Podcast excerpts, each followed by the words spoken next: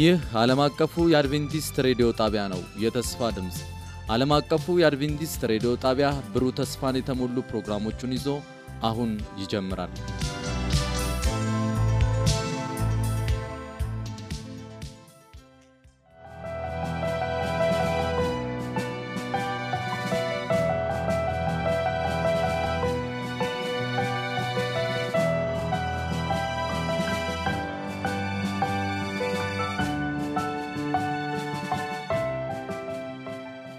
ተመልካቾቻችን እንደምንሰነበታችሁ።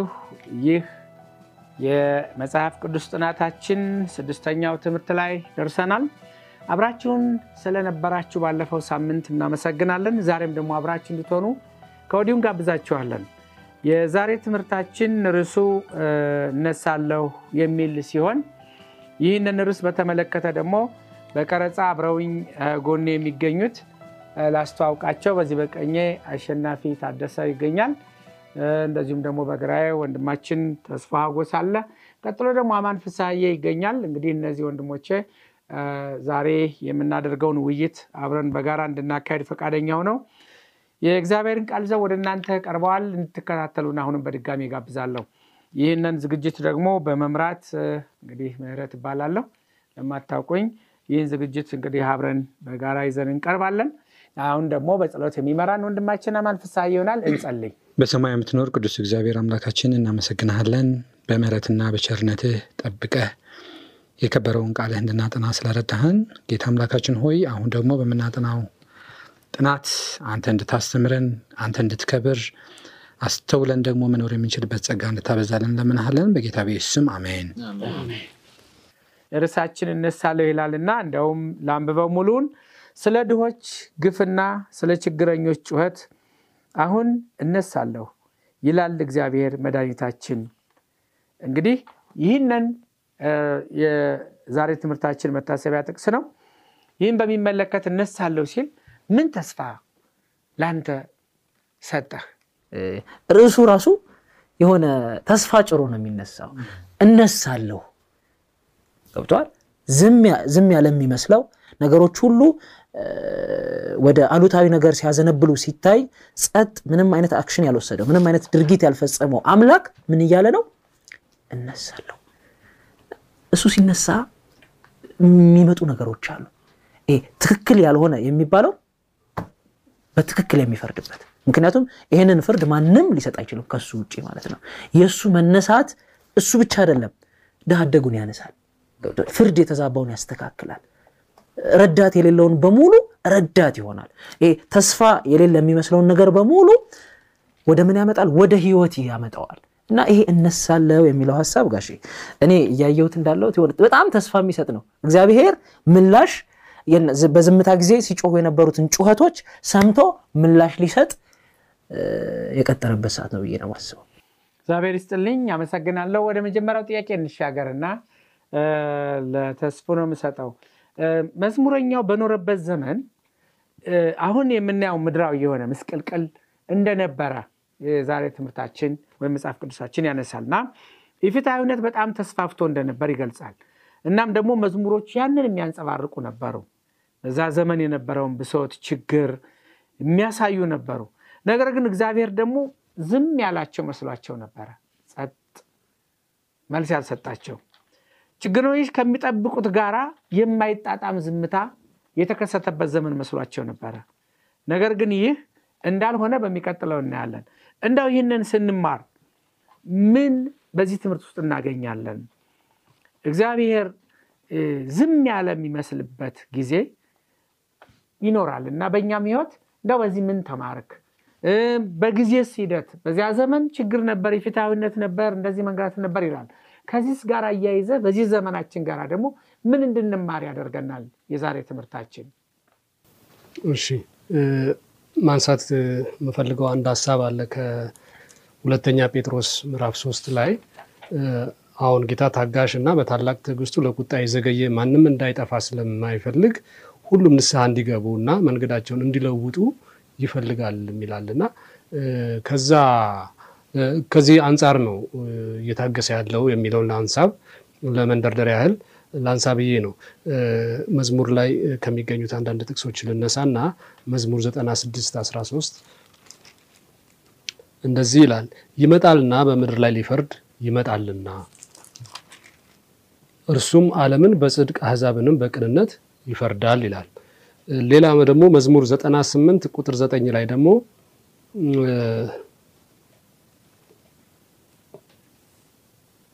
ዘጠና ስምንት ቁጥር ዘጠኝ በምድር ሊፈርድ ይመጣልና ለዓለምም በጽድቅ ለአሕዛብም በቅንነት ይፈርዳል ይላል። አንድ የመጨረሻ ጥቅስ ላንሳና ወደ ሀሳቡ ገባለሁ። መዝሙር 89 14 14 ላይ ደግሞ እንዲህ ይላል የዙፋንህ መሰረት ጽድቅና ፍርድ ነው፣ ምሕረትህና እውነትህ በፊትህ ይሄዳሉ።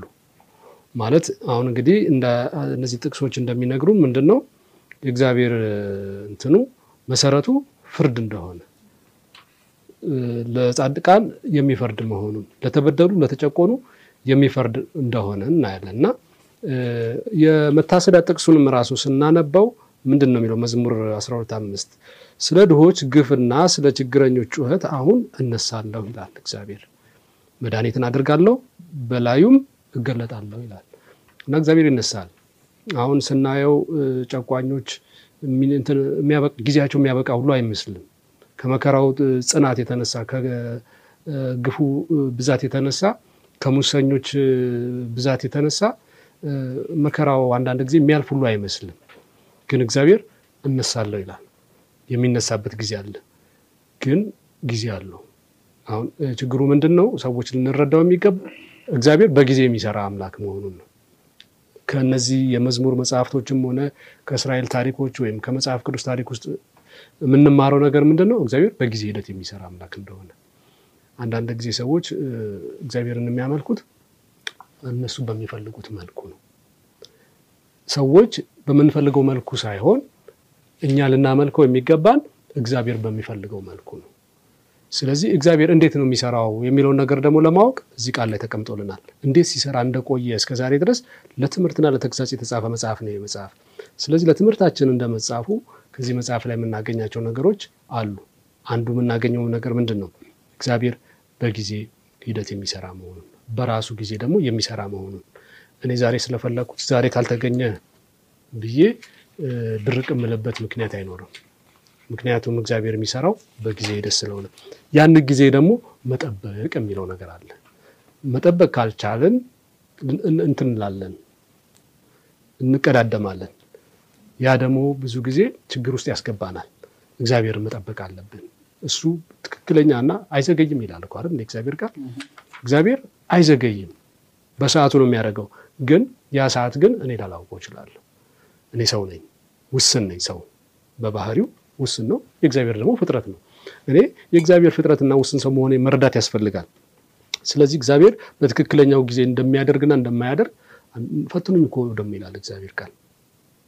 ፈትኑኝ ይላል። እንፈትነው እስኪ፣ ጊዜውን እንጠብቅ፣ እንታገስ። ከዛ በኋላ ያደርገዋል ወይስ አያደርገውም እናየዋለን። እኔ ይህንን በቅርብ ጊዜ በራሴ ሞክሬ ያውቃለሁ እና እስቲ እግዚአብሔር ፈትኑኝ ይላል። እስኪ ልፈትነው አልኩና ፈተንኩት። የምፈተነው ፈተና ግን risk አለው። ከባድ አደጋ በህይወቴ ላይ የሚያመጣ ነው። ግን እስኪ ፈትኑኝ ብሏል፣ ልፈትነው ብዬ ፈተንኩት። ለጊዜው የተወሰነ አደጋዎች መጥተውብኛል። ግን በጊዜ ርዝመት ግን እግዚአብሔር ደግሞ በሰዓቱ ደረሰንልኝ እና ራሴም ቀምሼዋለሁ ለማለት ያህል ነው። ሁላችንም ይህንን ነገር ብንሞክረው ብንቀምሰው መልካም ነው። እግዚአብሔር እንደ ቃሉ ነው። በቃ እንደተጻፈው እግዚአብሔር እንደዛ ነው እና እንደ ቃሉ ብናምነው ደግሞ መልካም ይሆንልናል እና እንጠብቀው። እግዚአብሔር ይፈርዳል፣ ለተጨቁኑ ይፈርዳል።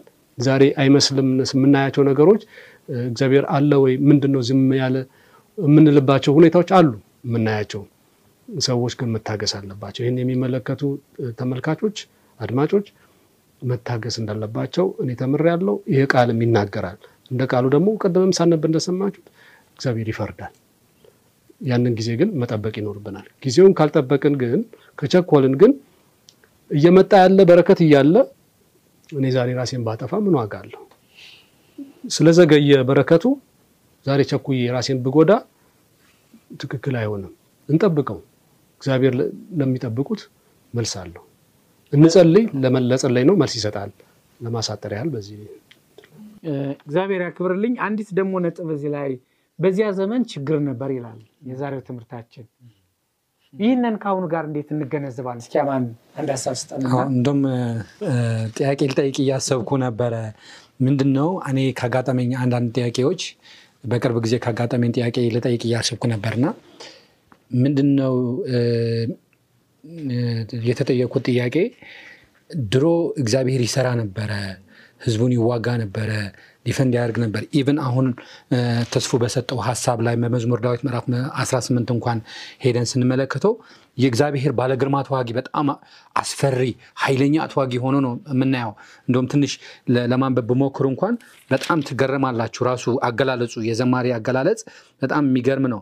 ጉልበቴ እግዚአብሔር ወድሃለሁ ካለ በኋላ ምስጋና ምስጋና የሚገባው እግዚአብሔር እጠላለሁ ከጠላቶቼ ይድናለሁ ካለ በኋላ የሞት ገመድ አነቀኝ፣ የጥፋት ጎርፋት ለቀለቀኝ፣ የሲኦል ገመድ ጠመጠመብኝ፣ የሞት ወጥመድ ተጋረጠብኝ። በተጨነቁ ጊዜ እግዚአብሔር ጠራሁት ካለ በኋላ mind you ጠራሁት ካለ በኋላ እንዲረዳኝም ወደ አምላክ ጮህ ካለ በኋላ እርሱ ከመቅደሱ ድምፄ ሰማ፣ ጩኸቴ ከፊቱ ደረሰ፣ ወደ ጆሮውም ገባ። ምድር ተንቀጠቀጠች፣ ተናወጠች፣ የተራሮች መሰረት ተናጋ። ጌታ ተቆጥቷልና ተንቀጠቀጡ፣ ከአፍንጫው ጢስ ወጡ እያለ ብቻ በጣም ገራሚ የሆነ በነገራችን ላይ ይህን ሀሳብ በሁለተኛ ሳሙኤል ምዕራፍ 22 ላይ አለ እንዳለ ያ መዝሙር ራሱ ማለት ነው።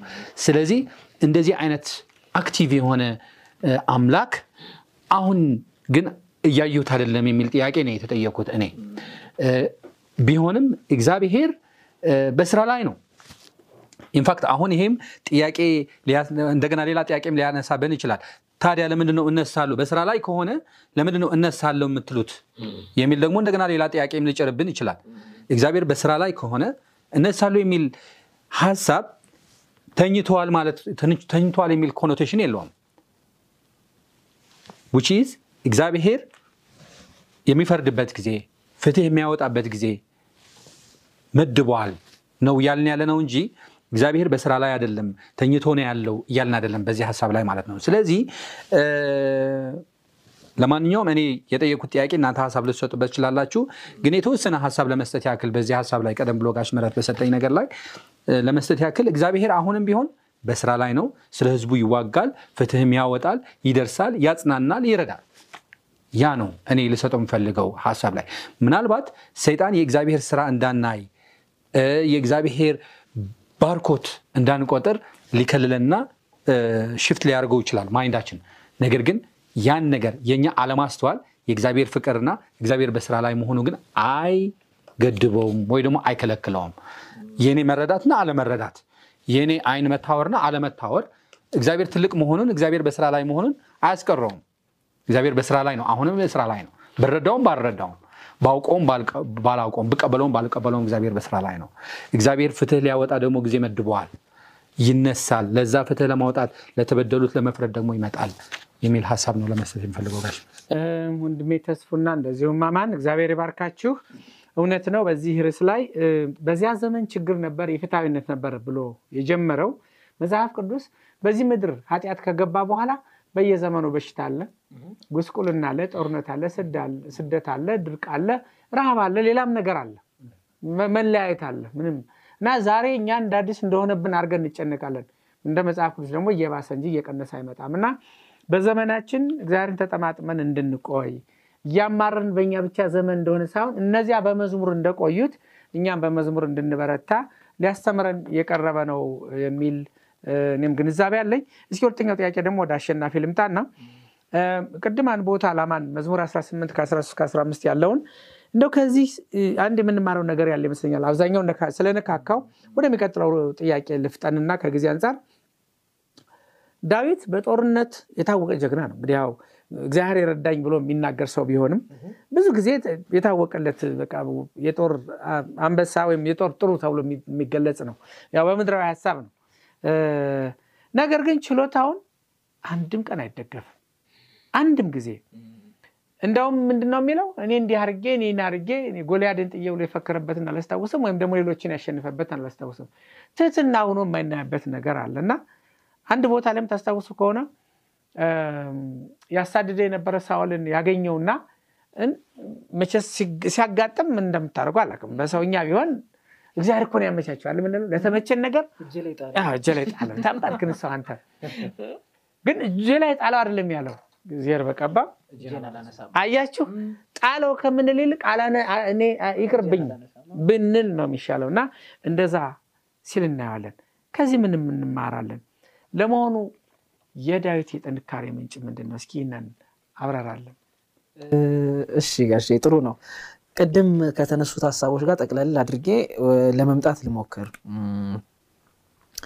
አማንም ለማንሳት የሞከረው ነገር አለ። እግዚአብሔር ይሄ በመዝሙር 18 18 አንድ ሲጀመር እንደውም ደስ የሚለው ምን ይላል መሰላችሁ? አቤቱ ጉልበቴ ሆይ እወድሃለሁ። እዛ ጋር ዘጋው ዳዊት ገብቷቸዋል። ከዛም በኋላ ያለውን ነገር ስትመለከቱት እንደው እንደዚህ ያደረግ እንደዚህ ያደረግ እንደዚህ ያደረግ እንደዚህ ያደረግ አንተ ገብቷችሁ ይሄ በጣም የተሰራውን የሆነውን ነገር ወደ ራሱ አይደለም ሲወስድ የምናየው። ወዴት ነው ሲወስድ የምናየው? ወደ ባለቤቱ ደጋፊው እሱ ነው። ምክንያቱም አሁን ዓለማችን ያጣችው ነገር ቢኖር እንደኔ እሱ ነው ብዬ ነው ማስበው። ምናልባት በትምህርት ላይ የምናገኛቸው እያንዳንዳቸው ነገሮች ስለ እግዚአብሔር ክብር የሚናገሩን አይደሉም።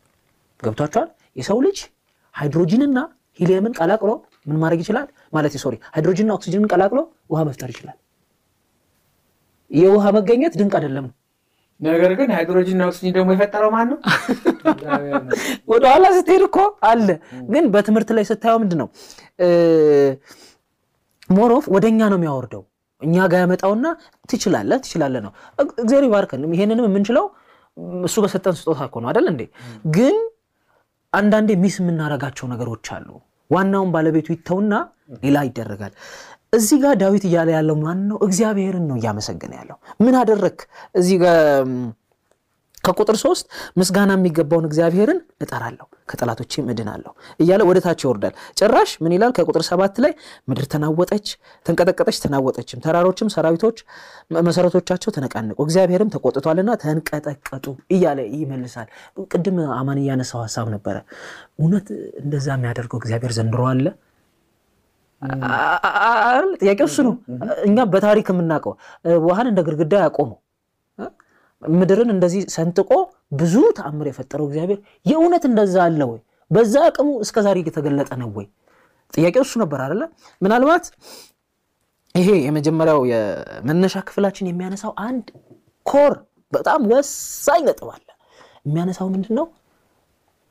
ጊዜ ጊዜ ብሎ ያነሳል። ጊዜ የእግዚአብሔር ጊዜ አለ፣ የኛ ጊዜ አለ። እዚህ ላይ አንድ ምሳሌ ብቻ ተናግሬ ልዝጋው ሀሳቤን። የዮሴፍን ታሪክ እናንሳው አይደለም። ዮሴፍ ዮሴፍ ምናልባት ከልጅነቱ ጀምሮ ምናልባት ህልም አየ። ከዛ በኋላ የዮሴፍን ህልም አይታችሁ ምንድን ነው የሚሰማችሁ? ደግሞ ህልሙን ያየው ከቤተሰቦቹ በሀገሩ ላይ ነው አዎ በሀገሩ ላይ አየና ምን ብሎ ነው ያሰበው? በቃ እግዚአብሔር እንግዲያውስ የክብር ቦታ አስቦልኛል ነው። ኋላ ይሄ ህልም ምን አመጣበት? የገዛ ወንድሞች እኮ ናቸው የተነሱበት። ሌላ ሰው እኮ ቢሸጣችሁ እንደው ምንም አይደለ እናንተ። እውነት የገዛ ወንድሞቹ ናቸው አይደል የተነሱበት። ተነሱና ምን አደረጉት? ኧረ ይሄኛን እንትን ሊልናሉና ሸጡት። ተሸጠ። ህፃን ልጅ ነው። እግዚአብሔር የገባለት ግን እንደሚሸጥ አይደለም። ኋላ የት ሄደ? ባሪያ ሆኖ ገባ። ባሪያ ሆነበት። ባሪያ መሆን ራሱ ደግሞ ሌላ ጣጣ ነው። በጣም የሚያሳዝን ሁኔታ ውስጥ ነው ያለው። እዛም ውስጥ ደግሞ እንደው ከምንድን ነው ስሙ ከጊዜ ወደ ጊዜ ይሻሻላል ሲባል ትንሽዬ ነገር አገኘ ሲባል ሌላ ፈተና መጣ። እሱም ጋር እኮ ማለፍ ይችል ነበረ እንደው አስተባብለው ማለት ነው። አላለፈም። እሱን አላለፈም። እኔ ለእግዚአብሔር ነው የምቆመው ባለበት ጭራሽ ምን መጣበት? ከባርነት ደግሞ የባሰው የት ነው? እስር ቤት ነው። ምናልባት የድሮ እስር ቤቶች እንዳሁኑ መብት ይጠበቅልኝ ምናምን የምንላቸው እኮ አይደሉም አይደል እንዴ? በጣም ከባድ ናቸው፣ ታሪክ ላይ እንደሚናገሩት ማለት ነው። ይሄ ሰውዬ የሄደበትን መንገድ አስቡት። ከዛም በኋላ እኮ ካሁን ካሁን ያወጣኛል ብሎ ያሰበውም ሰውዬ ረሳው። እሱም ሌላ ተስፋ መቁረጥ ነው። እነዚህ ሁሉ ነገሮች ውስጥ እግዚአብሔር አልነበረም የለም ማለት ነው። አንድ ዓመት እኮ አይደለም አይደል? ይሄ ምን ያህል ጊዜ ነው የፈጀው? በጣም ረጅም ዓመት እኮ ነው የፈጀው። እግዚአብሔር ግን ቃሉን የሚያጠፍ አምላክ አልነበረም። ጊዜ አለው፣ ጊዜ ቢረዝምም ይፈጸማል። እግዚአብሔር እንደ ድሮ አሁንም ይሰራል። እንዲሰራ ግን እኛ መጠበቅ አለብን ነው ያሰብ ገብተዋል። የእግዚአብሔርን ጊዜ ቁጭ ብለን መጠበቅ አለብን። እንደ እግዚአብሔር ቃል በእግዚአብሔር መታመን መቻል አለብን የሚለውን ነው ማንሳት የምፈልገው። ብዙ ሜዳ አልፈልግም። ቀሽ እግዚአብሔር ይባርክልኝ። በጣም ጥሩ ገለጻ ነበር። እውነት ነው። ክብር ለእግዚአብሔር ነው የሚሰጠው ላደረገው። ምንም ነገር ሰራን፣ ምንም ነገር ተሳካልን፣ ስኬቱ ከእግዚአብሔር ነው፣ በእኛ ጥረት አይደለም። እና ለዚህ ነው ያን ሁሉ መልካም ነገር በራሱ እንዳላደረገ ለእግዚአብሔር ክብር እንሰጥ የነበረው እና እኛ ከዚህ የምንማር ይህንን ነው። ደግሞም ይሄ ለዳዊት የጥንካሬው ምንጩ ወይም የዛ የስኬቱ ምንጭ ሆኖለት ነበረ። ወንድማማን ደግሞ አንድ ጥያቄ ወደ አንተ ላምጣና እዚህ ውይይታችን እንቀጥላለን። በመጽሐፍ ቅዱስ ካሉ አስከፊ ባህሪዎች መካከል አንዱ ብዙ ናቸው ባህሪዎች ወይም እግዚአብሔር የማይወዳቸው አንዱ ግን የተቸገሩትን አለመንከባከብ ነው። ይሄ ደግሞ በመዝሙር 41 ከአንድ እስከ ሶስት ስናነብ እናገኘዋለን። መዝሙሮቹ ሰዎች ለተቸገሩት ድምፃቸውን ከፍ አድርገው ማሰማት አለባቸው እያለ ይነገራል። እንደው ይህንን ስል ታዲያ እኛም ተቸገሩ እያልን እንድናሰማ ተፈቅዶ ነው? ምንድን ነው እዚህ እኛ የምንማረው? አንተ ሞልቶልህ፣ አንተ ደልቶልህ ወይም ተሳክቶልህ ችግረኞች እያሉ ክርስቲያን ምን ማድረግ አለበት የሚል እንድንጠይቅ ያደርገናል። ለምን ያ መዝሙርም ነው የሚነግረን። በዚያ ዘመን የነበሩ ሰዎች የሆኑት እንደዚያ ነው። እኛ ደግሞ በስሙ የተጠራን ዛሬ ዘመን ክርስቲያኖች ደግሞ የምንሆነውን ይነግረናል። እና ይህንን እንዴት ታየዋለህ? ሌላው በዛ ዘመንም ያለ ዛሬም ያለ የማይቀር በሰብአዊ መሪዎች ምናልባት እንግዲህ እዚህ የምናየው ነገር አለ አይደለም፣ የሚመጣ ተጽዕኖ አለ። እንደው ያን ተጽዕኖ እንዴት መቋቋም ይቻላል? ብዙ ጊዜ ተጽዕኖ ይመጣል። አሁን ቅድም ያነሳው በወንድሞቹ ጀምሮ ከዛ ያች ያገለግል የነበረበት ቤት ገብቶ መቤቱ የሰራችው ስራ ከዚያ እስር ቤት ገብቶ እንዲህ ብለህ አስበው ርዝመቱ ሌላም ዳዊትንም ብትወስደው ራሱ መከራ ነው። እዚህ እስኪወጣ ድረስ የሄደበትን መንገድ እናውቃለን። በጣም ተርቦ ተንገላቶ የተቸገረባቸው ዘመኖች ብዙ ናቸው። ግን ለዚያ ነበር እንደ የተቀባው ለእንግልት ሲቀባ እኮ በግ ጥበቃው ጠርተው ነው አምጥተው እንዲያደርጉት። ታዲያ ለዚህ መከራ ምን አረኩ ጌታ አርፌ የተቀመጥኩት በጎቼ ጋር እንድትል የሚያደርግ ነው ይመስል አይደለም። ግን አይደለም። ይህንን የለና ሰብአዊ የሆኑ ተጽዕኖዎች ያመጣሉ። ሰብአዊ የሆኑ ሰዎች ሰብአዊ የሆኑ ድርጊቶች ይመጡብናል። እነሱ እንዴት እንቋቋማቸዋለን? በጣም ጥሩ ጥያቄ ነው ጋሼ፣ አመሰግናለሁ። እና ድሆችና መበለቶች በመጽሐፍ ቅዱስ መርዳት እንዳለብን የሚናገረው ማዕከላዊ ሀሳብ ወይ ደግሞ ቦልድሊ የሚታየው ሀሳብ ነው። በመጽሐፍ ቅዱስ ላይ አንድ boldly ጎልቶ የሚታየው ሀሳብ ቢኖር ድሆችና መበለቶች ያዘኑትንን ማጽናናትና መርዳት ነው። ይሄ boldly በመጽሐፍ ቅዱስ ላይ የሚታይ ነው። in fact ለእግዚአብሔር ያለንን እውነተኛ ፍቅርን የምናሳይበት መንገድ ነው። ይህን ነገር እግዚአብሔር በየጊዜ በየጊዜ ከእስራኤላውያን የእስራኤላውያን ታሪክ ሀ ብሎ ሲጀመር የተናገራቸው ነገር ነበረ። በዘጸአት ምዕራፍ 22 ከ21 እስከ 27 ላይ የተናገራቸው ምን ነው? አንተ መጻተኛ ነበርክና ነው ብሎ የተናገራቸው ገና መጻተኛ ነበርክና፣ ስለዚህ መጻተኛ ምን አታርግ፣ አትናቅ፣ ተቀበል፣ ተንከባከብ፣ ድሃ እርዳ ነው ያለው። በዘጸአት ምዕራፍ 22 ላይ ሄደን ስንመለከት ይሄዳል እንደገና ይሄዳል እንደገና ድሆችና መበለቶች ማገዝ እንዳለባቸው በመዝሙር ዳዊት ምዕራፍ 146 ደግሞ ይናገራል። እንደዚህ ብሎ እግዚአብሔር መልካም አምላክ ነው፣ የተራበን የሚመግብ አምላክ ነውና አንተም የተራበ ደግፍ ይላል። እስቲ መዝሙር 146 ደግሞ ላንብበው። ምክንያቱ ለእኛ ትልቁ ሞዴላችን በዚህ ምድር ላይ ስንኖር ትልቁ ሞዴላችን ማነው? እግዚአብሔር ነው። ስለዚህ የእርሱን ኮቴ የእርሱን ሞዴልነት ተከትለን እንድንሄድ እርሱ እንድንመስል ነው የወንጌል ዋና ግብም ሄደን ስንመለከት እግዚአብሔር ምን አይነት ነው? መዝሙር 146 ላይ እንደዚህ ይላል፣ እርሱ ሰማይና ምድርንም ባህርንም በእነዚያ ውስጥ ያሉ ሁሉ የፈጠረ ታማኝነቱንም ለዘላለም የሚጠብቅ ነው። ለተበደሉት የሚፈርድ ለተራቡት ምግብ የሚሰጥ እርሱ ነው። እግዚአብሔር እስረኞች ከእስራት ያወጣል። እግዚአብሔር የዕውራን ዓይን ያበራል። እግዚአብሔር የተዋረዱትን ከፍ ከፍ ያደርጋል። እግዚአብሔር ጻድቃን ይወዳል። እግዚአብሔር ስደተኞች ይጠብቃል። ድሃ አደጎችና መበለቶችን ይደግፋል። የክፉ መንገድን ያጠፋል። እግዚአብሔርም ለዘላለም ይነግሳል። ፄን ሆይ አምላክሽ ለትውልድ ሁሉ ንጉሥ ነው ብሎ ይናገራል። እዚህ ሀሳብ ላይ ምን አይነት አምላክ እንደምናመልክ ድሆች የሚወድ ድሆች የሚያፈቅር አምላክ እንደሆነ ነው የሚናገሩ። ኢንፋክት ይህን ሀሳብ በኢየሱስ ክርስቶስ ዘመን ተገልብጦ እግዚአብሔር ድሃ እንደሚጠላ የታመመ እንደሚጠላ ያዘነ ሁሉ እንደሚጠላ አድርጎ የሚቆጥርበት ዘመን ነበረ። በኢየሱስ ክርስቶስ ዘመን እንደዛ ነው። ድሃ ከእግዚአብሔር እርግማን የተቀበለ እግዚአብሔር ያልባረከው እግዚአብሔር መቅዘፍት ያወረደ የረገመው ተብሎም እንዲተረጎም ተደርጎ ይወሰድ ነበር።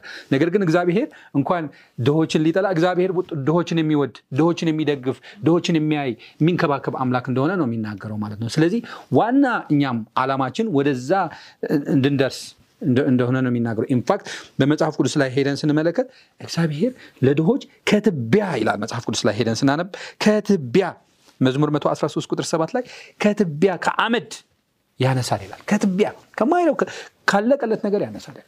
ይሄ ስለ እግዚአብሔር ኃይልና ስለ እግዚአብሔር ማንነት ይነግረናል፣ ምን አይነት እግዚአብሔር እንደሆነ እና እሱ ብቻ ሳይሆን እኛንም ድሆችን እንድንረዳ ኢንፋክት እኮ በመጨረሻ ጊዜ አንዱ ከምንጠየቀው ጥያቄ እኮ ማቴዎስ ምዕራፍ 25 ላይ የምንጠየቀው ጥያቄ እኮ ተርቤ አላበላችሁኝም፣ ታርዤ አላለበሳችሁኝም፣ እ ተጠምቼ አላጠጣችሁኝም እኮ ነው ጥያቄው። ከዛ እነሱ ምን ይሉታል? በዛን ጊዜ የሚያገኙ ሰዎች መቼ ተርበ አየንህ? አንድ ጥያቄ ላንሳ እስኪ ስላቋረጥኩ ይቅርታና ታዲያ ማብላት ማጠጣት ተርቦ ማድረግ ለጽድቅ መንገድ የሚያበቃል ነው እንዴ? ለጽድቅ መንገድ የሚያበቃን አይደለም። ለጽድቅ ለምን እናደርገዋለን ታዲያ እንደዛ ከሆነ ምክንያቱም የሚጋጩ ስላሉ ነው። ሲሰጡም ለጽድቅ አይደለም የጸደቅከው በክርስቶስ ነው ይላል አይደለ? እንደገና ደግሞ ዝም ስትልም በቃ ካልሆነማ ብለህ አሁን እኛ በጣም የተቸገር ስለሆነ አብዛኛውን አይተው ከሆነ ከምንሰጠው ይልቅ የማንሰጠው እንበዛለን። ችግራችን ነው ምናየው። ለምን የተማርነው ነገር በክርስቶስ እንጂ በእኛ ስጦታ ስላልዳን ይህንን የምናደርግበት ዋናው ምክንያታችን ታዲያ ምንድን ነው ነው? ምክንያቱም ይህንን ከተረዳ ነው ለምን እንደምንሰጥና መቼ እንደምንሰጥ እናውቀዋለን። እና ተመልካቾቻችንም እንግዲህ እየተከታተሉን ስለሆነ ይህን ጥያቄ በደንብ ግልጽ ብናደርገው ብዬ ነው። ምናልባት ጥያቄ ይህን ካገኘው ጋሽ ምህረት በኤፌሶን ምዕራፍ ሁለት ቁጥር አስር ላይ ጸጋው በእምነት አድኗቸዋል ይህንም መልካም ለማድረግ እንደገና ተፈጠርን ይላል። ብዙ ቦታ ነው የሚለው ስለዚህ በጸጋ የዳነው መልካም ነገር ለማድረግ ነው፣ በጎ ነገር ለማድረግ ነው፣ ድሆችን ለመርዳት ነው፣ ያዘኑትን ለማጽናናት ነው እንጂ በድህነታችን ላይ የሆነ ነገር ኮንትሪቢዩት ለማድረግ አይደለም ነው ፖይንቷ እሷ ነች። ስለዚህ በመጨረሻ ላይ ልሰጠው የምፈልገው ሁለት ሀሳቦች ብቻ ልስጥና ከዛ ልጨርስ። እዚህ ሀሳብ ላይ መዝሙር ዳዊት ምዕራፍ እ, 146 እንዲሁም መዝሙር ዳዊት ምዕራፍ 40 ላይ ቀደም ብሎ የጠየቀው ጥያቄ ድህነት የሚባል የቁሳዊና ቁሳዊ የሆነ ነገር የጎደላቸው ብቻ አይደለም። እዚህ ላይ ሰንበት ትምህርታችን ሲናገር ቁሳዊ ድህነት ብቻ ሳይሆን ሁለንተናዊ ተጋላጭነትና ረዳት አልባነት የሚያመላክት ነው። ስለዚህ የእኛ ድጋፍም ብር የሌለው ወይ ደግሞ ልብስ የሌለው ብቻ ሳይሆን ለሁሉ ነገር የተጋለጡ ሰዎች ለመርዳት ዝግጆች መሆን እንዳለብን፣ ይሄ ደግሞ የእግዚአብሔር ፍቃድ እንደሆነ ይህ ደግሞ መንከባከብ የእግዚአብሔር ፍቃድና የእግዚአብሔር ፍላጎት እንደሆነ የሚያሳይ ሀሳብ ነው። በጣም አመሰግናለሁ። እውነት ነው። እዛው የ- ላይ ጋሼ ምን አለ መሰለህ እ፣ ያውን ከመርዳት ጋር ተያይዞ እየፈለግኩት ነበር ጥቅሱን ክርስቶስ በተራራው ስብከት ላይ ከተናገራቸው ነገሮች አንዱ ምን ይላል? ማቴዎስ አምስት ከሰባት ባለው ነው የተራራው ስብከት። እዛ ላይ ምን ይላል?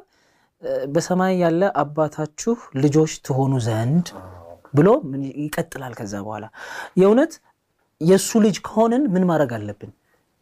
የእሱን ባህሪ ነው የምናንጸባርቀው። አሁን እግዚአብሔር ቢሆን ብላችሁ አስቡ። ራሳችሁን ተቀያየሩ ቦታና የሆነ እንደዚህ የሚያስፈልገው ሰው እያየ እግዚአብሔር ቢሆን ምን ያደርጋል? ምን ይሰማዋል? ገብቷችኋል?